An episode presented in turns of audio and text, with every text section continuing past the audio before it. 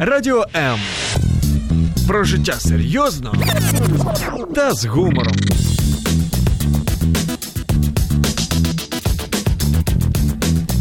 Радіо М.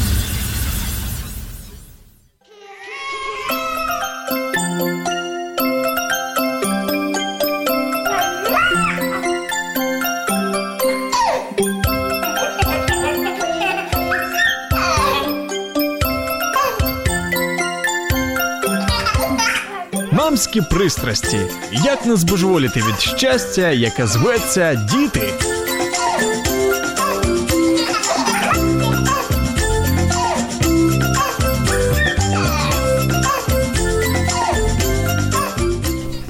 Когда-то в детстве за невымытые руки меня пугали инфекционным отделением. И это действительно работало, потому что инфекционное отделение было единственным, куда совершенно не пускали родителей даже проведать, и можно было только лишь помахать им ручкой из окошка. Было страшно. Времена прошли, Сейчас дети, если болеют, они находятся в больнице вместе с родителями, но лично у меня страх перед инфекционными болезнями и инфекционными отделениями остался до сих пор. Нужно ли этого бояться? Говорим сегодня в программе «Мамские страсти». Меня зовут Любовь Гасанова. Очень рада быть снова в эфире и общаться вместе с вами, дорогие друзья, радиослушатели. И, конечно, с огромным удовольствием я представляю свою гостью. Сегодня у нас в гостях Елена Луцкая, детский врач-инфекционист, педиатр в медицинском центре развития педиатрии «Особлы». Елена, здравствуйте. Здравствуйте. Спасибо, что пригласили, очень приятно.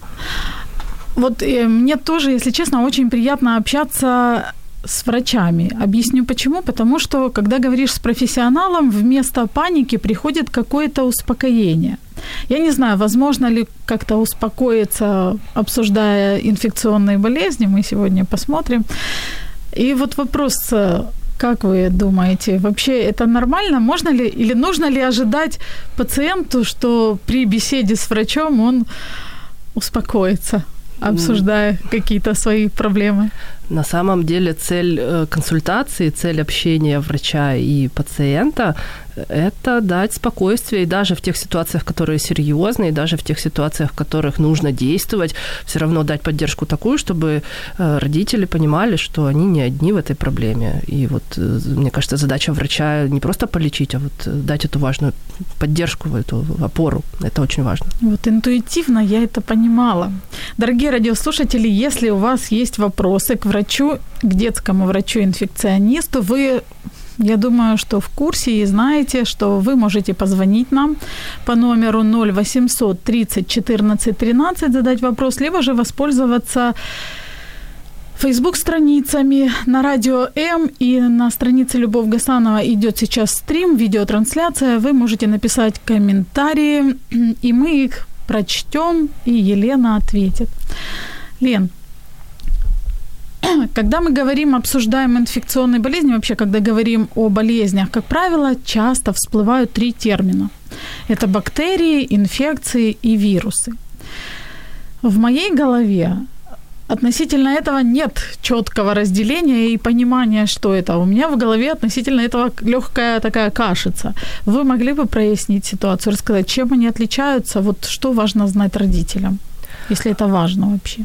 Угу. Понимать. Да, понимать стоит. Э, инфекция – это вообще э, в целом патогенные микроорганизмы, которые могут повлиять на э, организм человека. А э, уже если рассматривать бактерии или вирусы, они все инфекции, то есть это общее название. Угу. Бактерия это такая отдельная клетка, которая сама по себе живет, попадая в организм, она там подстраивается, в общем-то, под э, весь организм и начинает патологическое там что-то плохое делать. А вирус это, в принципе, форма жизни бесклеточная. И для того, чтобы ему жить и что-то вообще делать, ему нужна клетка. То есть он проникает в клетку, и уже тогда внутри начинает, там, в зависимости от того, какой вирус, делать свою какую-то плодовую работу. Угу. А бактерии не нужна, то есть она сама по себе живучая, да? Да, она сама по себе живучая, причем у каждой бактерии своя живучесть, там, угу. и они, в общем-то, не нуждаются. Вот. И э, в тактике лечения часто, э, мы там тоже слышим, да, вирусная инфекция, бактериальная инфекция, э, вирусы антибиотиками не лечатся. Вот это вот самое главное, что нужно знать. Так, этот вопрос у меня был в списке, но вы его предвосхитили прям сразу.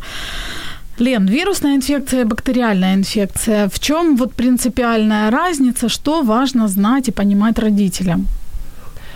Uh, уже сказала, что вирусы да. антибиотиками не лечатся, и чаще всего вирусные инфекции uh, проходят сами.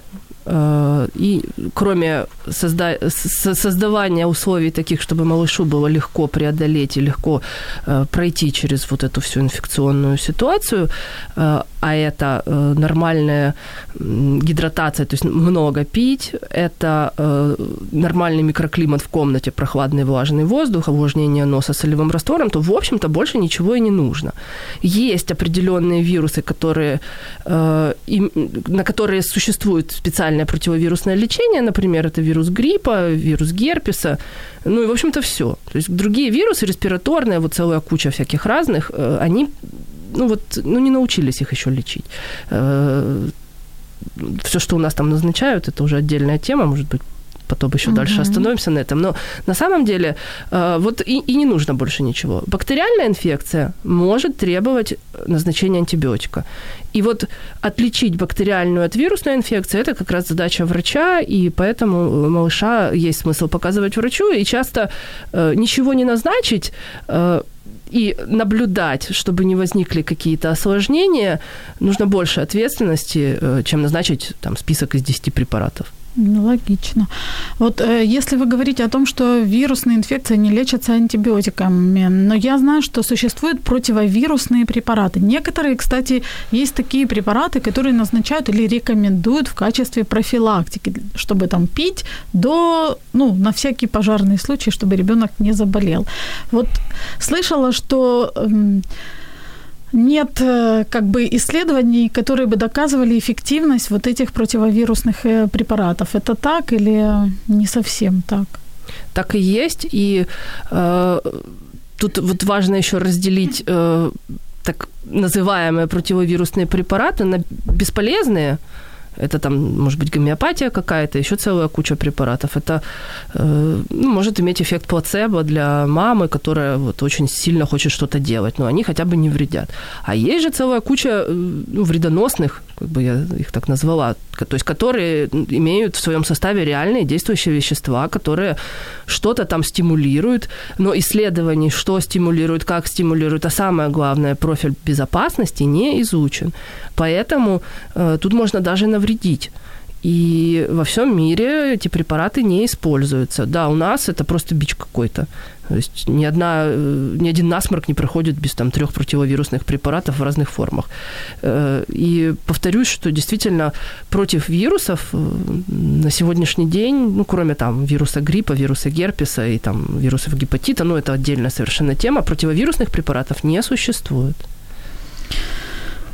В каких случаях, при каких симптомах эм, маме нужно срочно идти к врачу, именно инфекционисту?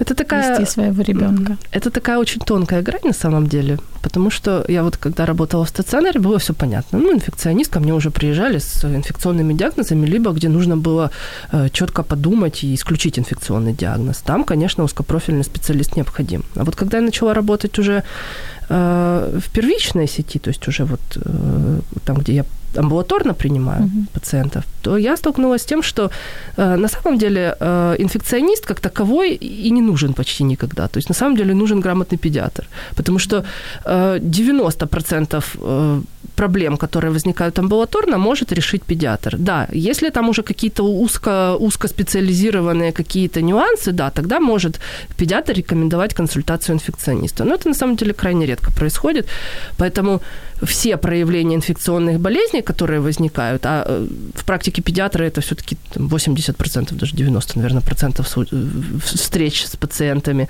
э, то это к педиатру, в общем-то, вопрос. А дальше педиатр уже решает. Зачем тогда инфекционист? Это специалист, который такой уже узкопрофильный, уже очень узко-узко разбирается. То есть, например, э, есть какая-то ситуация, да, с которой обратились к педиатру. Педиатр посмотрел, и ему не до конца понятно, вот как здесь действовать. То есть там есть какой-то, какая-то инфекция, которую он подозревает, либо уже подтвержденная, но у него нет опыта, потому что все-таки э, ну, не часто встречается. Вот тогда уже нужен инфекционист. Да. А если, например, просто обычные сопли, то педиатр спокойно справится. Кстати, о соплях. У нас есть вопрос от Марины Максименко. Марина спрашивает, о какой инфекции сигнализируют зеленые сопли? Нужны ли антибиотики? Не оказываю ли я медвежью услугу иммунитету ребенка, закапывая нос различными препаратами при насморке? Тут даже несколько вопросов. Uh-huh, uh-huh. А, ну, во-первых, зеленые сопли не говорят ни о чем потому что э, в своем течении насморк... Зеленые сопли говорят о том, что у ребенка зеленые сопли. Да, да, о том, что у ребенка насморк.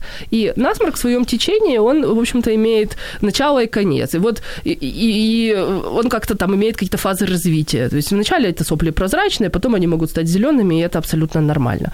А, есть ряд уже признаков, то есть, например, если там повышается температура тела какая-то там не с первого дня, а позже, там, да, или если, например, э, зеленые выделения только из одной половины половины носа, или если при этом есть э, давящая, распирающая боль в голове. Там, ну, и целый ряд симптомов, с которыми э, ну, есть смысл обращаться уже к педиатру, либо к врачу уже педиатр направит, э, когда уже можно думать о какой-то о бактериальном риносинусите. Но в большинстве случаев э, ничего делать не надо. Кроме обычного э, изотонического солевого раствора в нос, э, ничего не нужно делать больше. Mm-hmm. И много пить. Понятно. Дорогие а, радио... еще, еще прошу да, прощения, да. еще добавлю по поводу вот этих местных капель в нос. То есть на самом деле эффективность э, антибиотиков местных в нос не изучена. Поэтому э, есть даже публикация о том, что они вредны. Поэтому э, тут надо четко понимать. Либо, если нужен антибиотик, ну, то он нужен системно, то есть в таблетках или в сиропе, угу. э, либо он не нужен вообще. Лен, есть такие препараты капли в нос, я знаю, потому что недавно тоже с этим сталкивалась. Э, врач о них вот говорит, что это как гормональные и тоже назначаются там местно, и вот ребенку тоже назначались. Угу. Что по поводу этих гормональных? Угу. Топические препаратов? стероиды действительно используются, используются во всем мире по показаниям, то есть их э, врач может назначать, угу. и это может быть оправдано, но только по показаниям. Хороший, значит, у меня врач был.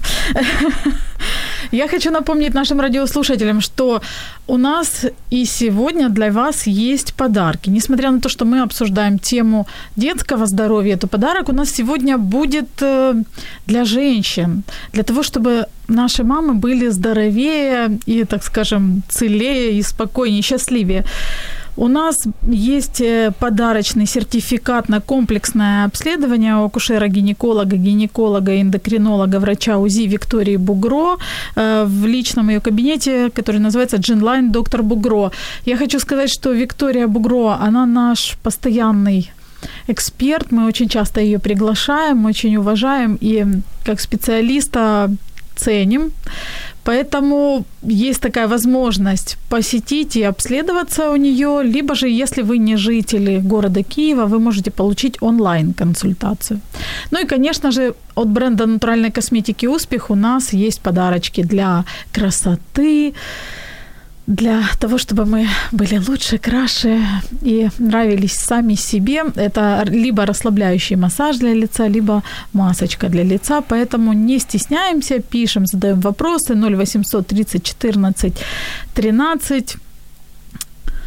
Лен, а у меня все-таки вопрос по симптомам. Когда готовилась к нашему эфиру, с удивлением обнаружила, что одним из симптомов или причин, по которым необходимо идти к врачу-инфекционисту, это головные боли. Что можете сказать по этому поводу? Это так? Ну, для меня это было удивлением. Я не совсем понимаю взаимосвязь. Может быть, вы объясните. Головные боли, если это остро возникшая головная боль на фоне инфекционного заболевания, имеется в виду с температурой, с рвотой, то да, действительно это может быть проявлением инфекционного процесса и даже очень серьезного, такого как менингит или энцефалит, то тогда, конечно, да. А, но если это головные боли, которые возникают в течение какого-то длительного времени и никак не связаны ни с какими инфекционными проявлениями, то это больше к врачу-неврологу. Угу. И вот опять же скажу, что если непонятно, к кому идти, идите к педиатру. Педиатр и уже педиатр тогда определит. Направит. Когда необходимо ребенка, я так понимаю, что не все болезни требуют, конечно же, госпитализации, угу. да? Когда это необходимо? В да. каких случаях? Такой, да, страх и ужас инфекционная больница да, до страх, сих пор, да, да витает да. среди, еще называется, как это, загреметь в инфекционку. Да, да. Да. 21 век на дворе, но мы да. боимся. Да. Ну, действительно, очень многие э, заболевания, в том числе инфекционные, можно лечить дома. Определяем э, мы, э, кого нужно госпитализировать, но в первую очередь по состоянию. То есть, если состояние у малыша тяжелое, а мы оцениваем по разным критериям, включая э, как малыш себя ведет, как реагирует на окружающие, может ли малыш пить, потому что если это повторяющаяся работа или там, не дай бог, понос, да, то э, тогда уже может быть необходима капельница, потому чтобы восполнить э, потерю жидкости электролитов. Э, если э, какая-то тяжелое проявление, там, например, подозрение на тот же какую-то инфекцию, менингит или, не дай бог, какое-нибудь э, септическое состояние, то это однозначно госпитализация. Если есть какие-то нарушения дыхания, если есть какие-то нарушения сознания, судорожный синдром, то это однозначно госпитализация.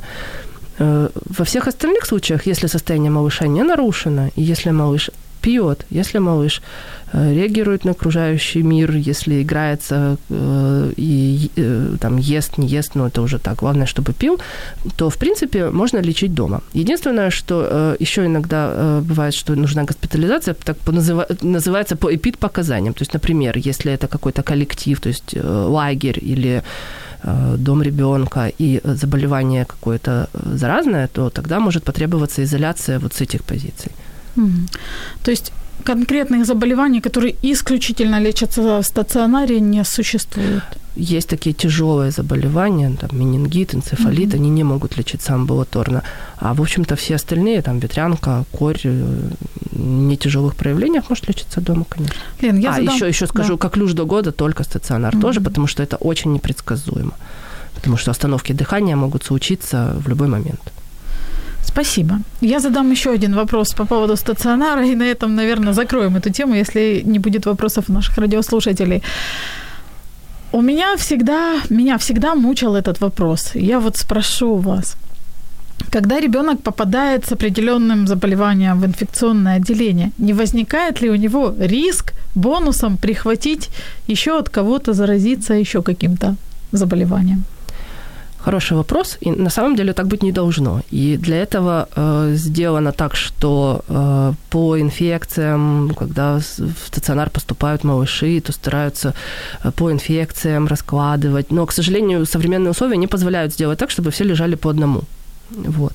И поэтому часто бывает так, что э, диагноз при поступлении и диагноз окончательный могут разниться, и иногда, ну, может так случиться, что попадут в одну палату. И это, конечно, ну, это проблемы, проблемы в общем-то, организации сегодняшней инфекционных стационаров, и они уже все требуют ре- реконструкции, какой-то реорганизации. И вот то, хотя, на самом деле, сделано уже очень много, и выглядит это все уже совершенно не так, как когда-то давно страшно в советское время. Вот. Но все равно есть куда стремиться, и Э, опять же, хочу сказать, что всякие заразные инфекции, там вплоть до того, что вход к ним персоналу через улицу. То есть там mm-hmm. есть боксы, которые э, в отделение там вообще закрыты. Mm-hmm. Поэтому риски минимальны, но всегда, вы же понимаете, есть какой-то минимальный фактор. Ну, теоретически может быть, но ну, крайне, ну, крайне редко. Еще много вопросов у нас к Елене Луцкой. Мы их зададим, у наших радиослушателей тоже. Мы их зададим буквально через несколько секунд. Оставайтесь с нами. Радіо М. Почуй можливість.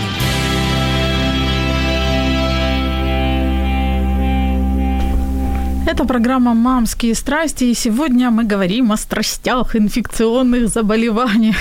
Студии у нас Елена Луцкая, детский врач-инфекционист, педиатр в медицинском центре развития педиатрии «Особливі».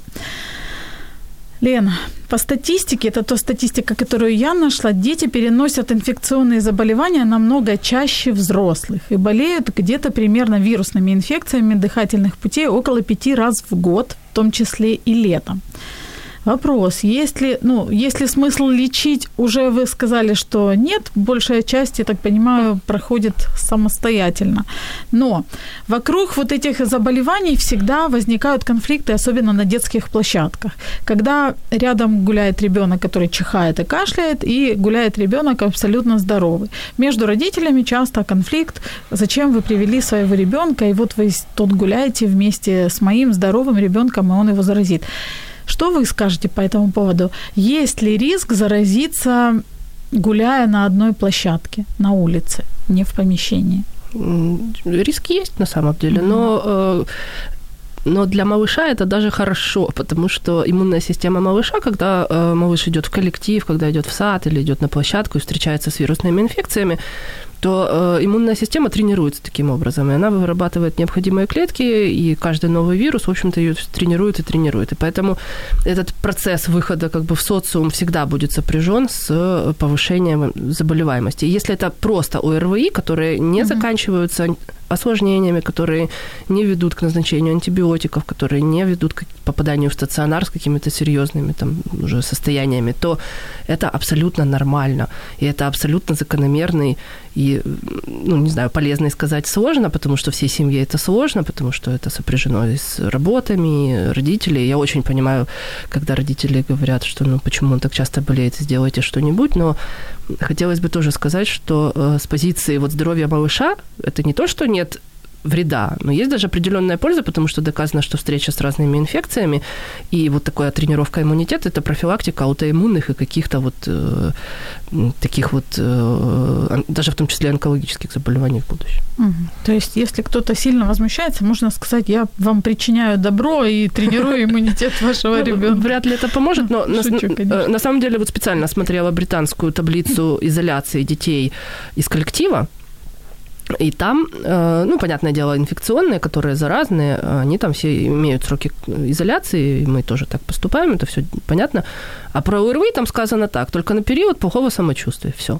То есть, если малышу некомфортно, если у него высокая температура, то, конечно же, стоит оставить его дома. Но если это просто сопли, ребенок при этом бегает по потолку и все у него хорошо, то это не показание к изоляции. Детям, я так понимаю, которые болеют, э, им полезно гулять. Да. Почему? Потому что это свежий воздух.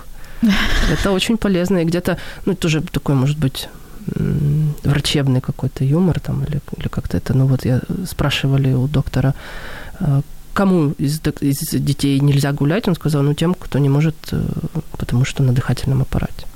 Mm-hmm. То есть все остальные это могут единственная гулять. причина. Да, ну, ну, понятное дело, я как инфекционист скажу еще всякие очень остро заразные инфекции, конечно же да, но так, в общем-то, всем. А есть инфекции, вот, например, как люш, там вообще гулять с утра до, до ночи всегда и постоянно. И даже в стационаре, когда находятся такие малыши, это единственные э, дети, которым разрешено гулять по территории. А заболевания такие, как ветрянка, еще какие-то, с ними вообще возможно гулять и нужно ли, или все-таки дома пересидеть? Они заразные, заразные вот, вот только да? с этой позиции. Угу. То есть, в принципе, э, можно было бы, но они заразные. Понятно. Ольга Добровольская спрашивает, как вы относитесь к прививкам? Приходилось ли сталкиваться с отрицательными последствиями после них, и как часто это бывает? Очень хороший вопрос. И я как инфекционист хотела бы сказать, что ну, на сегодняшний день более эффективной и более безопасной защиты от инфекционной болезни не существует. А, конечно, как и любой препарат, Э, может э, быть какие-то там нежелательные явления. Но вакцины на сегодняшний день э, одни из самых изученных препаратов.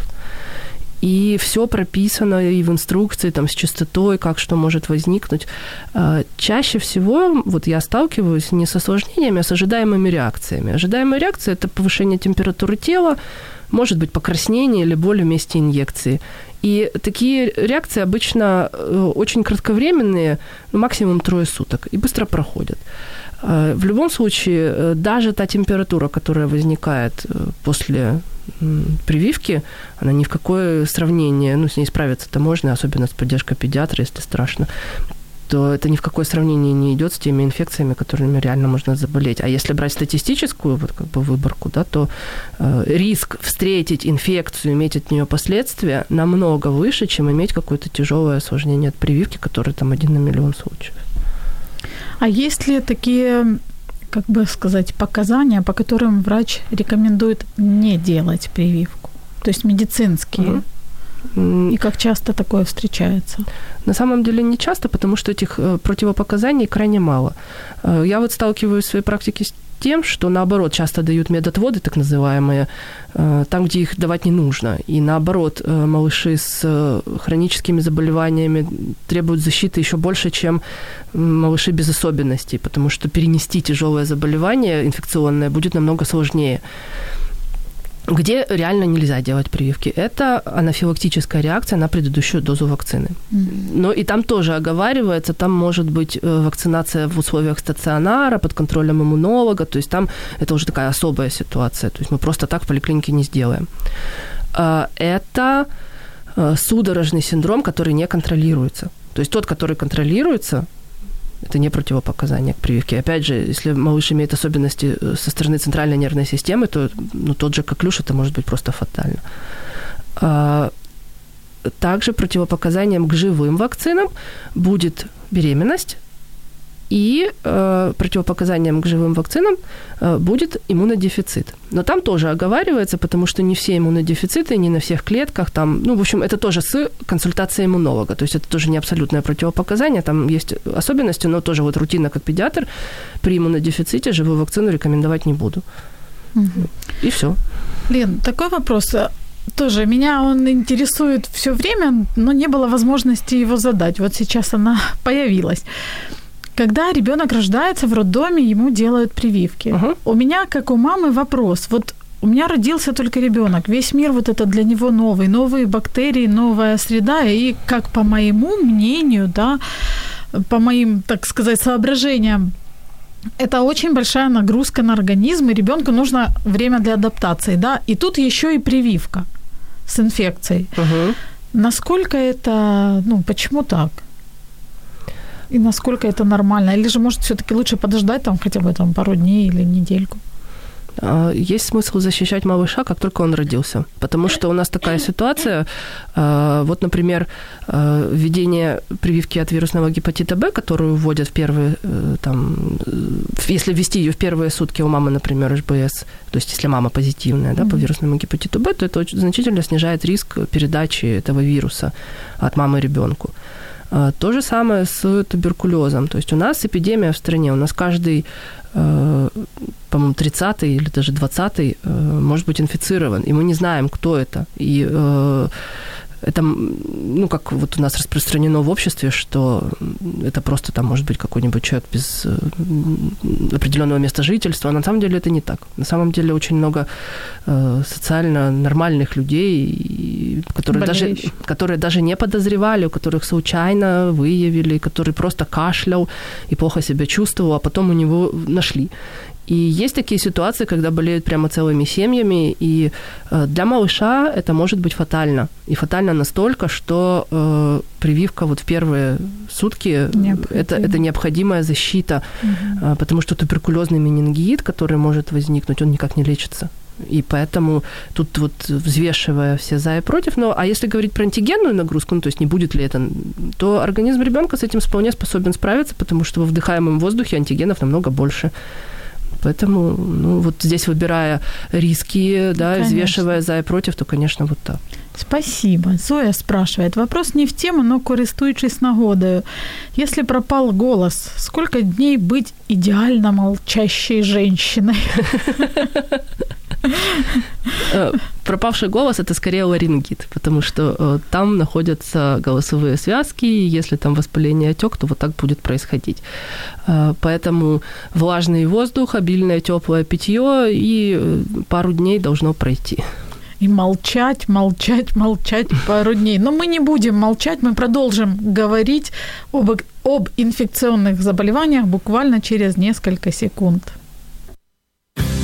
Поодинці щасливим не станеш. Ми поруч. Радіо М.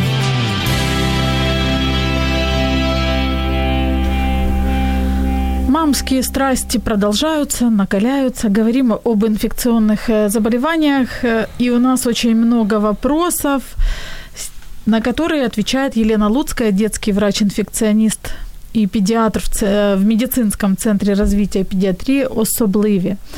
О ветрянке, конечно же, мы не можем не вспомнить о ветрянке, тем более, что вот у нас есть вопрос от Катерины. Катерина спрашивает, могли ли мы не заметить легкое течение ветрянки? Ребенку 10 с половиной, за нашу память было около 6-8 карантинов в садике и школе, а мы еще не болели.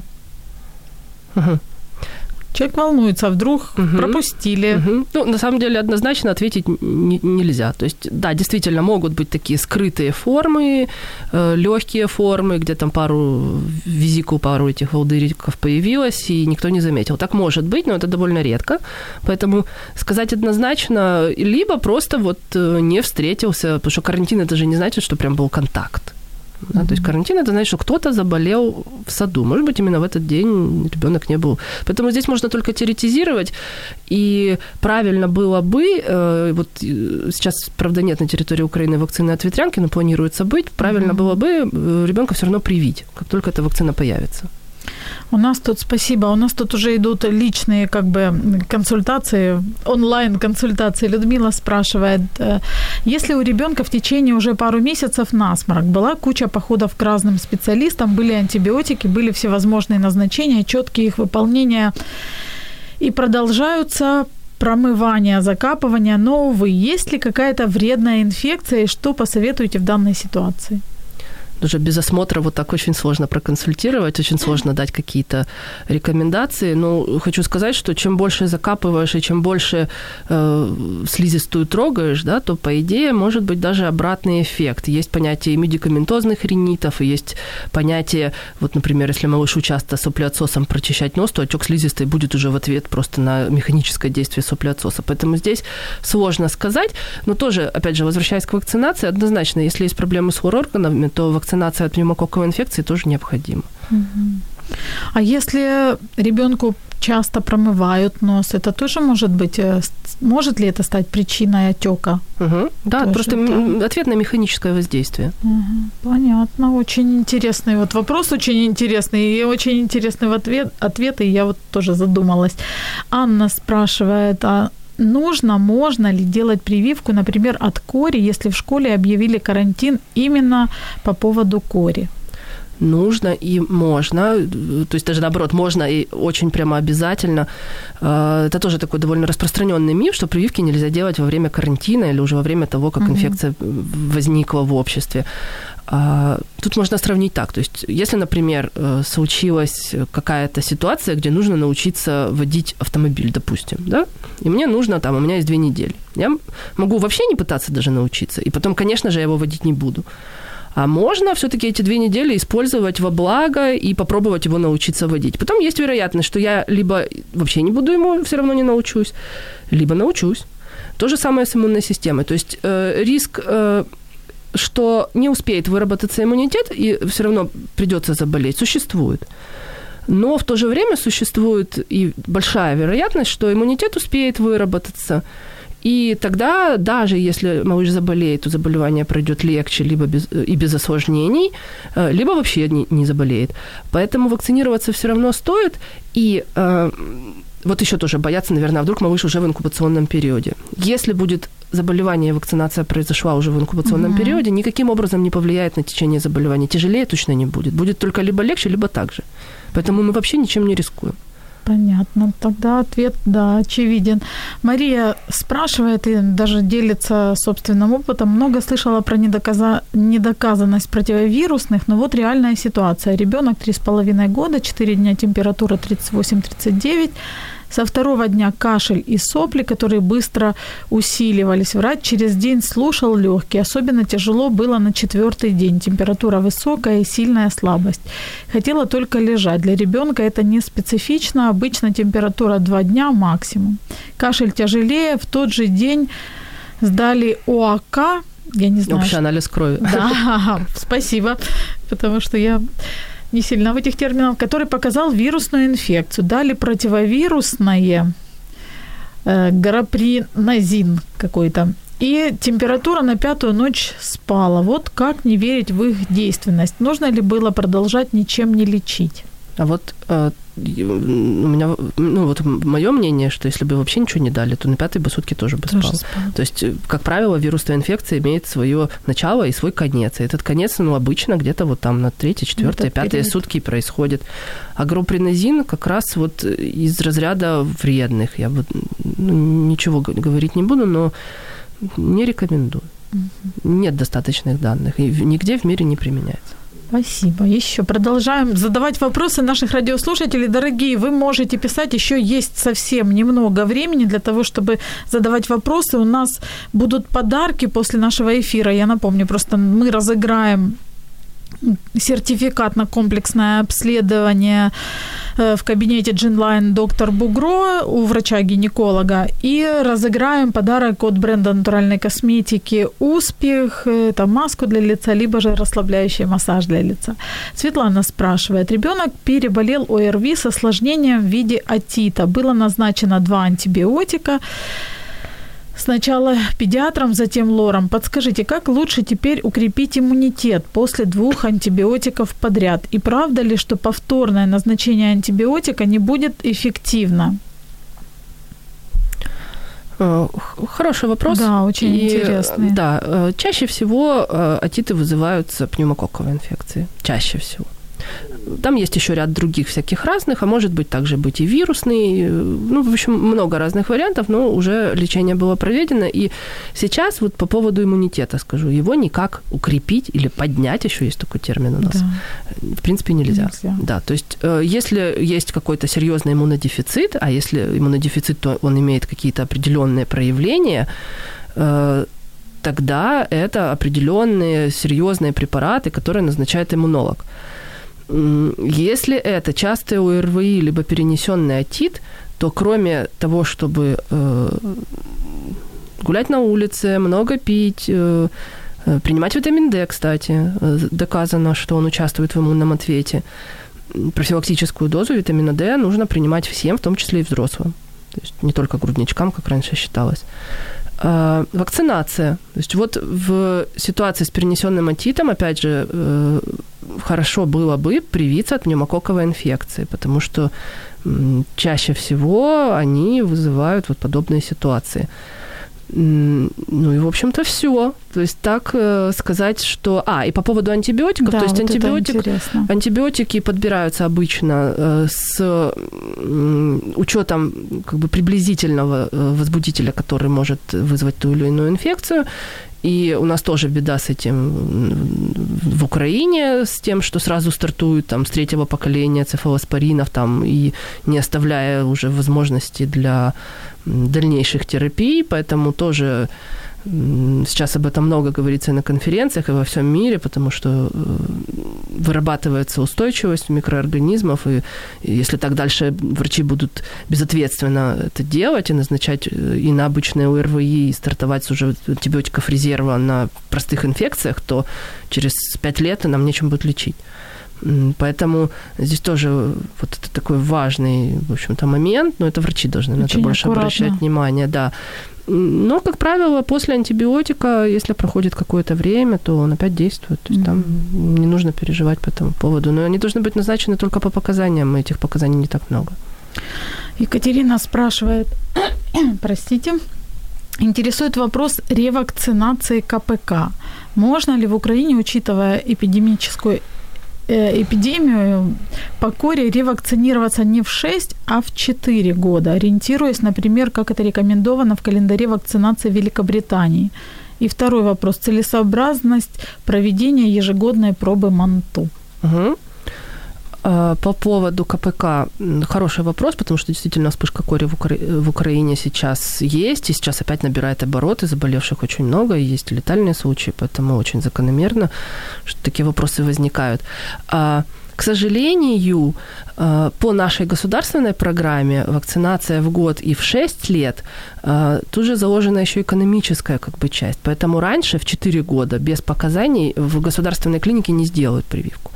Э, по эпидконтакту, то есть если был контакт с корью, то в течение 72 часов можно получить такую прививку в любом возрасте, там уже начиная с 9 месяцев.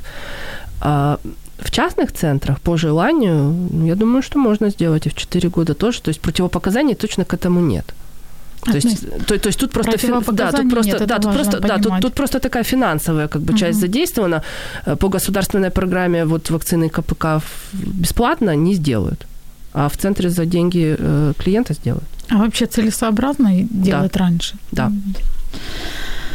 Э, Катерина спрашивает, прививки не прививались по календарю от рождения, сейчас созрели, пошли к иммунологу, и она расписала очень интенсивный график. Мы, родители, опять испугались, что, так, что такая нагрузка и резко. Это попался очень хороший доктор.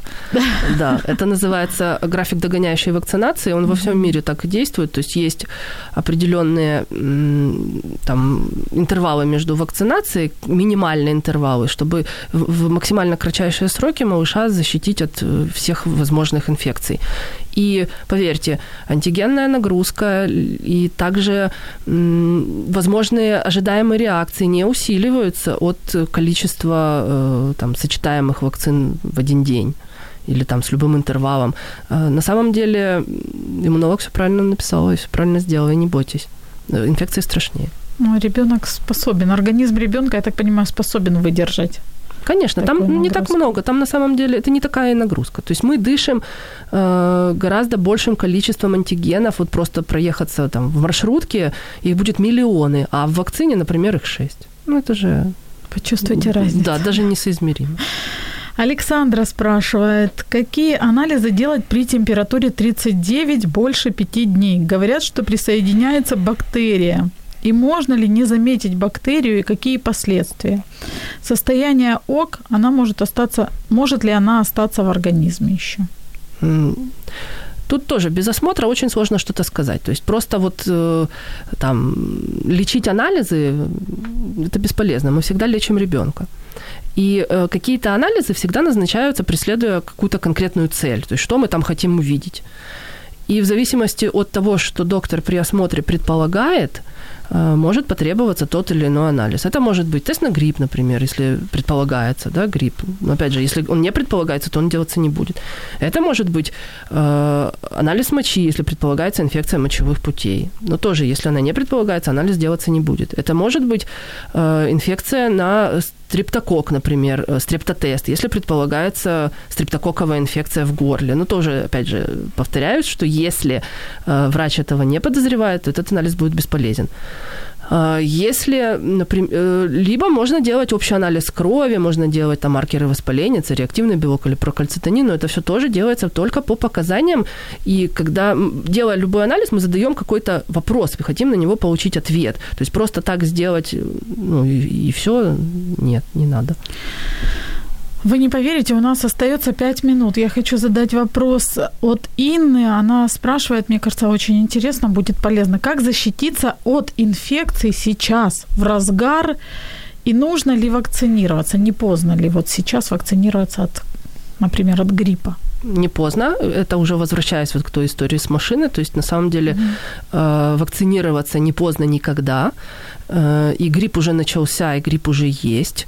Э, но все равно вакцинироваться стоит, потому что вы же не знаете, когда вы его встретите реально. То есть, может быть, уже иммунитет успеет выработаться. И э, можно встретить один вирус, например, сейчас, а их циркулирует три да, а все остальные есть в вакцине, то есть потом второй уже будет защита от него. Поэтому вакцинироваться все равно не поздно. Да, вакцинация – это не стопроцентная гарантия того, что не заболеете.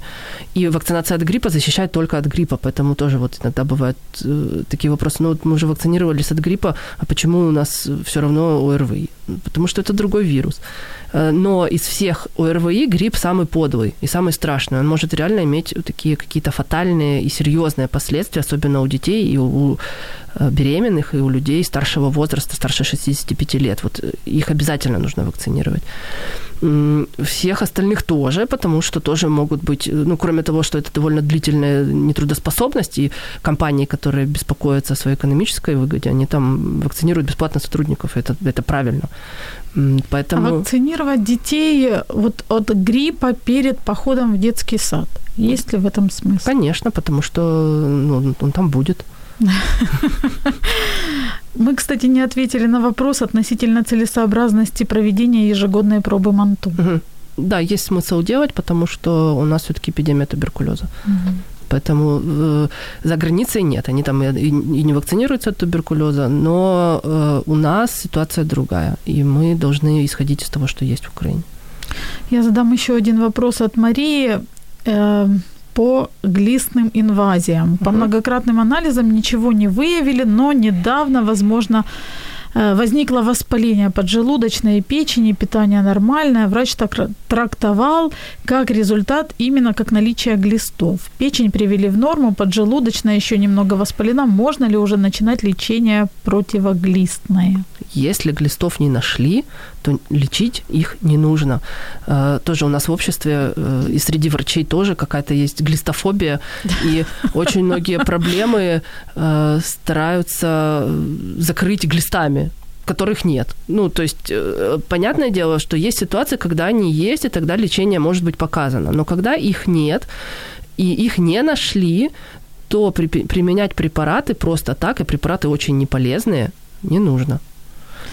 А, кстати, вот, ну, то есть и в профилактических целях тоже. Я знаю, что, э, да простят меня детки, что кошечкам и собачкам рекомендуют раз в полгода, так как они на лапках переносят все это, Э, проводить вот как бы профилактическую погонять глистов, так скажем, uh-huh. а детям такое нужно, потому что дети что же ж они в песочницах, в земле, все это uh-huh. в рот тянут, облизывают колеса коляски. Uh, у ВОЗ есть целый список стран, где такая профилактика необходима. Украины uh-huh. в этом списке нет. Поэтому э, без показаний, без э, обнаружения, вот, собственно, глистов, и опять же хочу сказать, что только в, э, ну, не, в, не по анализу крови, потому что это анализ крови, это клетки, памяти, там иммуноглобулины G, которые вообще ни о чем не говорят. Mm-hmm. Они говорят только о том, что организм когда-либо встречался с этими э, паразитами а с ними можно встретиться в песочнице, они могут прекрасно транзитом пройти по э, желудочно-кишечному тракту, и организм с ними прекрасно справится, либо они даже могут там слегка подзадержаться, но потом организм все равно с ними справится, а клетки останутся. И вот лечить всякими токсическими и подумными препаратами, ну, непонятно что, это, это все равно, что по воробьям из пушки. Понятно. У нас уже не остается времени. Я хочу сказать спасибо Елене. У нас сегодня была Елена Луцкая, детский врач-инфекционист, педиатр в медицинском центре развития педиатрии «Особливе». Хочу поблагодарить радиослушателей. У нас вопросы продолжаются. Мы просто не успеваем отвечать на все. После эфира мы разыграем подарки от наших друзей и партнеров. И Последние два, вот два-три слова. Что бы вы порекомендовали делать родителям в качестве профилактики и укрепления здоровья детей? Э, хотелось бы сказать, что э, очень многие вещи, вот, которые мы делаем, они продиктованы нашей тревогой и желанием вообще хоть что-то делать. И я сама мама, и я сама понимаю, как это все работает, и мне самой тоже вот, ну как это ничего не делать, да. А на самом деле э, уже весь мир к этому пришел, что многие э, ситуации, многие инфекции, э, в общем-то, проходят сами. И достаточно просто создать условия для того, чтобы организм смог через это пройти. Но есть ряд моментов, которые действительно помогут это вакцинация. Это уже доказано, и действительно вакцинация на сегодняшний день самый эффективный э, способ борьбы, э, ну, предупреждения серьезных инфекций, и это важно. Э, профилактический прием витамина D, грудное вскармливание, недопустимость пассивного курения, разнообразное питание, прогулки на свежем воздухе, приятный спорт, положительные эмоции. И этого достаточно. Спасибо большое, дорогие радиослушатели. Мы завершаем наш эфир. Будьте здоровы, пусть будут здоровы наши дети. Услышимся в следующий четверг. Пока. До свидания. Спасибо.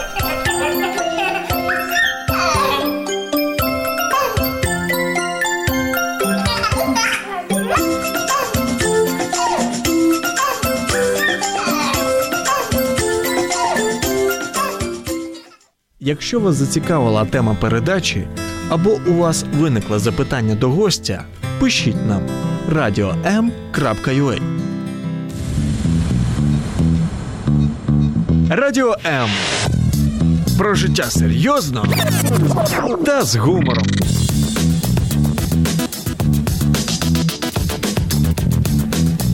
Радіо М.